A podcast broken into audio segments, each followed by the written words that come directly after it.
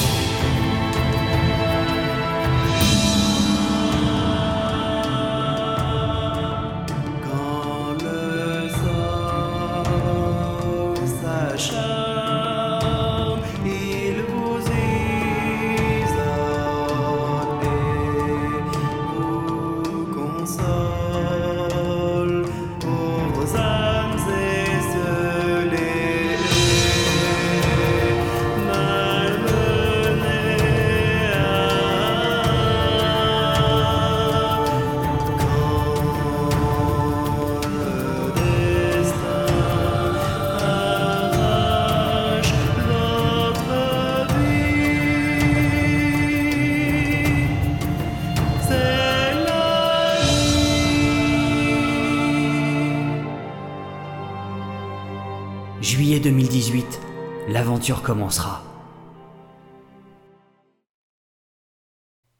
Précédemment, dans Red Universe. L'attaque psychique éprouva ses boucliers. Mais il tint bon, car Mac avait trouvé un moyen de démultiplier la puissance des manteaux. Un tremblement parcourut la coque du vaisseau Nalkewal, suivi d'un second. Plus aucun autre n'était possible. Un combat se déroulait en ce moment à l'extérieur, Maintenant, montre-moi qui est en face. Murmura Stuffy du fond de sa capsule. Plusieurs appareils adverses s'affichèrent alors sur la gauche et le cœur de l'agent mental se serra. Il s'agissait sans aucun doute de croiseurs de la flotte mentale.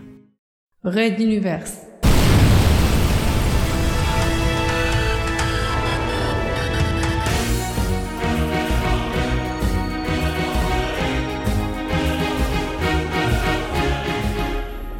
Chapitre 26 Casualisme Épisode 14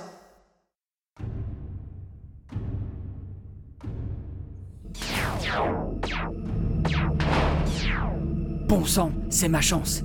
Voyons si l'un de nos bons hommes de la salle des opérations peut m'ouvrir ces satanées portes. Stuffy éprouvait plus de mal à se déplacer dans les souvenirs des Nalkowal. Et même parmi les informations récentes stockées dans leur cerveau. C'était une chose de se connecter sur les centres optiques. C'en était une autre de comprendre des pensées structurellement différentes. Au moins, restait-il les émotions, plus universelles. Il fouilla donc l'esprit de chacun des soldats, cherchant ce qui pouvait représenter de l'agacement ou du danger, ce que lui-même devait leur inspirer voire une sensation de passage vers l'intérieur ou l'extérieur, présentement le sas. Quelque chose d'essentiel au navire. Alors qu'une nouvelle série de salves quittait le bâtiment d'Alcohol, en direction des vaisseaux de la flotte mentale, un flash illumina brièvement l'obscure clarté stellaire. Pas de doute, entre les images qui apparaissaient et les rayonnements de joie des opérateurs, Stuffy comprit qu'un des appareils mentaux était en flammes, gravement touché. Il décrochait de sa position lorsqu'une seconde déflagration fit voler en éclats sa proue, déclenchant une réaction en chaîne. Quelques secondes, le fier croiseur de l'armada personnelle du chancelier Pophéus se transforma en un amas de débris brûlés et déchiquetés, ponctué de quelques morceaux de cadavres calcinés. Stuffy serra les dents. Même si ses gars l'avaient jeté dehors, il ne pouvait ignorer sa filiation le lion aux humains, a fortiori au manteau. Mais d'où contrôlait-on la porte du hangar? Il poussa l'intensité de son balayage mental à la limite des capacités de l'amplificateur. Tel opérateur semblait faire partie des systèmes balistiques, tel autre suivait des jauges ressemblant beaucoup à des quantités de munitions et d'énergie. L'officier commandant, serein, déroulait des schémas dans sa tête pour sélectionner tel ou tel mode d'attaque, le doigt appuyant toutes les 5 minutes environ sur un petit bouton de son fauteuil. Une sécurité Mais dans quel but? Il doit l'actionner avec régularité. Je ressens que c'est très important. Malheureusement, ce faisant, il déclencha le système de protection du vaisseau, suivi par le capitaine et également de deux de ses soldats. La réaction fut d'autant plus violente que les cibles avaient l'impression d'avoir été agressées dans leur dos. Une fois encore, les boucliers de Stuffy soutinrent l'attaque. Mais cela lui en coûta. Son amplificateur crépita lorsque ses fusibles se mirent hors circuit, preuve de l'intensité du combat. Au même instant, il sentit les deux marins de l'entrée du SAS se ruer à l'assaut, pas forcément rassurés, mais avec des ordres visiblement très clairs. L'équipage coordonnait à nouveau une offensive psychique et physique contre lui. Et merde, ils remettent ça grogna-t-il. Il ne partageait plus l'esprit de Ralato.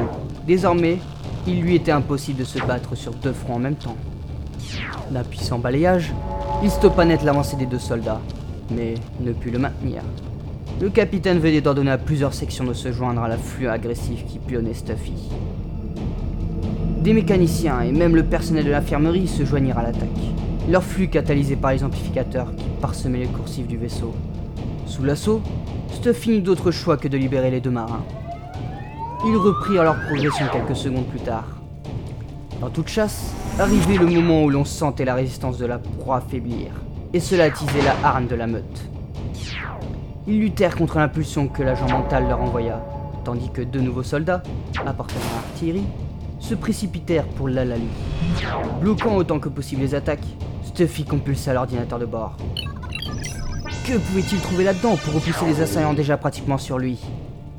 Il ne restait guère que la dernière balise. Et encore, ne serait-elle tirée que dessous la capsule contre... euh, Bordel Mais je suis rouillé, moi, ou quoi?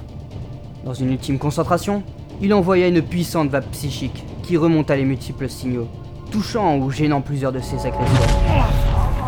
Cela ne lui libérait qu'une fenêtre de quelques secondes, sous réserve que les deux autres qui approchaient n'ouvrent pas immédiatement le feu. Ordinateur, séquence balise, maintenant L'écran afficha alors face à ses yeux la question suivante.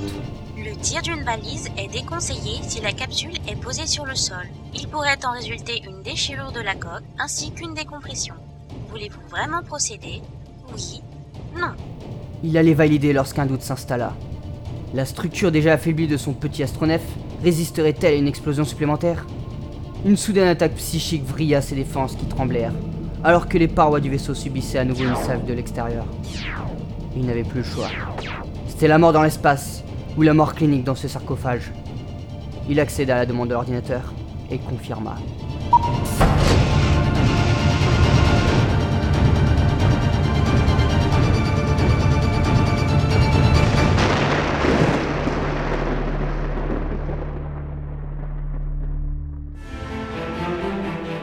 Le capitaine Vici lançait les ordres de contre-attaque à la volée, surchargeant les esprits de ses sous-officiers. Mais l'ennemi était redoutable et seule une coordination sans faille pouvait permettre de le contrer. Il était installé dans son large fauteuil central, le crâne encerclé par le rayonneur, l'ingéniosité du professeur Carmack, aidant à la synchronisation la plus précise possible de tous les commandants. Il voyait ce que tous voyaient, et inversement. Ils partageaient idées et stratégies ensemble, mélangeant les options à la vitesse des pensées de chacun. La destruction d'un des insurgés, déjà peu nombreux, représentait un coup suffisamment dur pour que Vigi propose aux autres officiers supérieurs de passer à ce niveau exceptionnel de combat. En ce moment, il occupait l'appareil ennemi, en évitant autant que possible de nouvelles pertes. Pendant ce temps, un vaisseau de l'arrière-garde se préparait à faire feu du canon mental. Une arme terrifiante, capable de neutraliser n'importe qui de vivant dans sa ligne de mire. Mais le problème était la mise en œuvre. Il nécessitait de longues minutes pour accumuler l'intensité psychique nécessaire au fonctionnement. 8, Il ne restait que 8 équipages encore aptes à faire preuve de discernement sur les milliers que comptait la flotte mentale. Lorsque Vigis s'était aperçu de la disparition de Stuff McDonald, il avait alerté ses connaissances les plus loyales.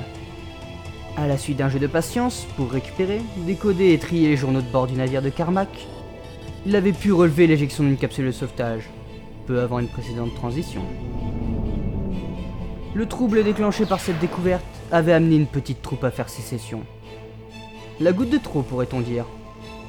De nombreux partisans restaient dispersés dans les centaines de vaisseaux, mais il n'avait pas été possible de les regrouper sans éveiller l'attention. Charge à eux de s'enfuir quand ils le pourraient. C'est ainsi qu'ils se matérialisèrent ici, immédiatement attaqués par ce bâtiment inconnu et redoutable. Déplacement 6, 8, 25, poussez x4. Refermons le piège. Pulsa-t-il, un rien d'excitation perçant dans ses ordres. Le schéma était clair dans son esprit, comme celui des autres commandants. Malgré cette fantastique faculté à se mouvoir, non, se transférer sur de courtes distances, l'adversaire tombait droit dans le piège tendu par les manteaux.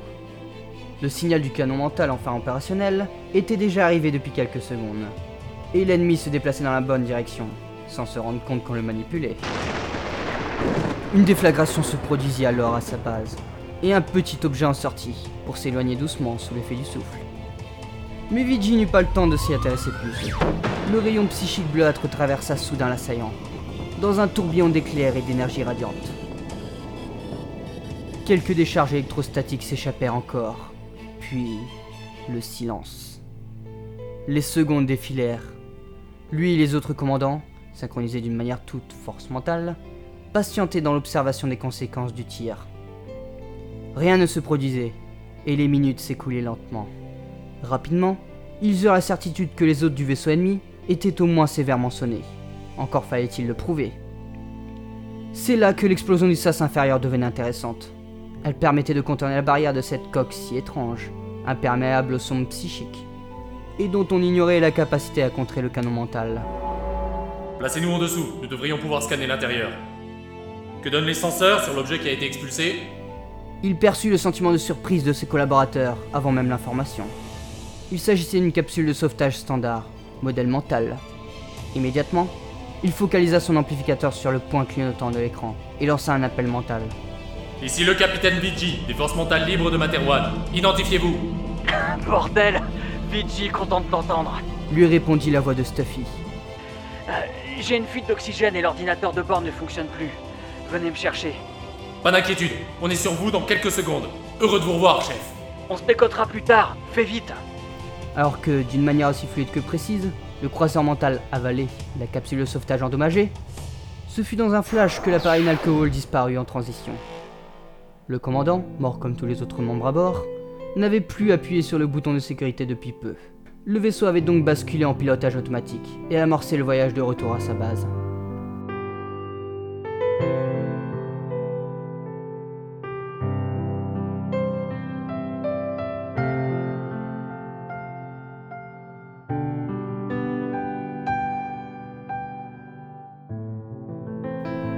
Trois quarts d'heure plus tard, Sophie un Stuffy lavé, à la cheville bandée, qui vint frapper à la porte du bureau du premier officier.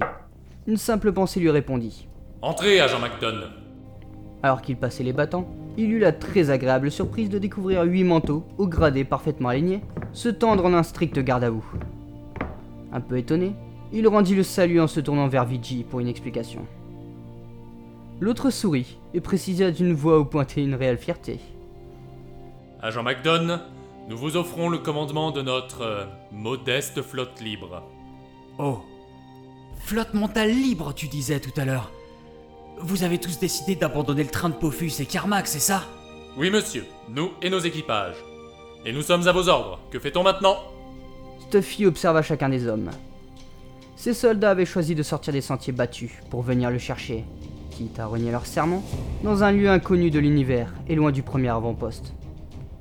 Il ne pouvait que les admirer en retour, même si ce n'était pas ce qu'ils attendaient de lui. L'agent mental se redressa, adoptant un ton plus martial, comme le moment en convenait. Alors, messieurs, prévenez vos navigateurs. Nous allons rejoindre l'Exode le plus vite possible. Notre mission est désormais d'éviter un génocide d'une ampleur inédite dans notre histoire. Aussi, laissez-moi vous serrer la main à tous, bande de génies. Et Stuffy embrassa chaleureusement chacun d'eux, entre rire et accolade. D'une manière incroyable, s'il était encore en vie, c'était d'abord grâce à eux. Et aussi un peu de chance, il fallait l'avouer. N'avais-tu pas un jour raconté à Ralato qu'il s'agissait de la force la plus puissante de l'univers?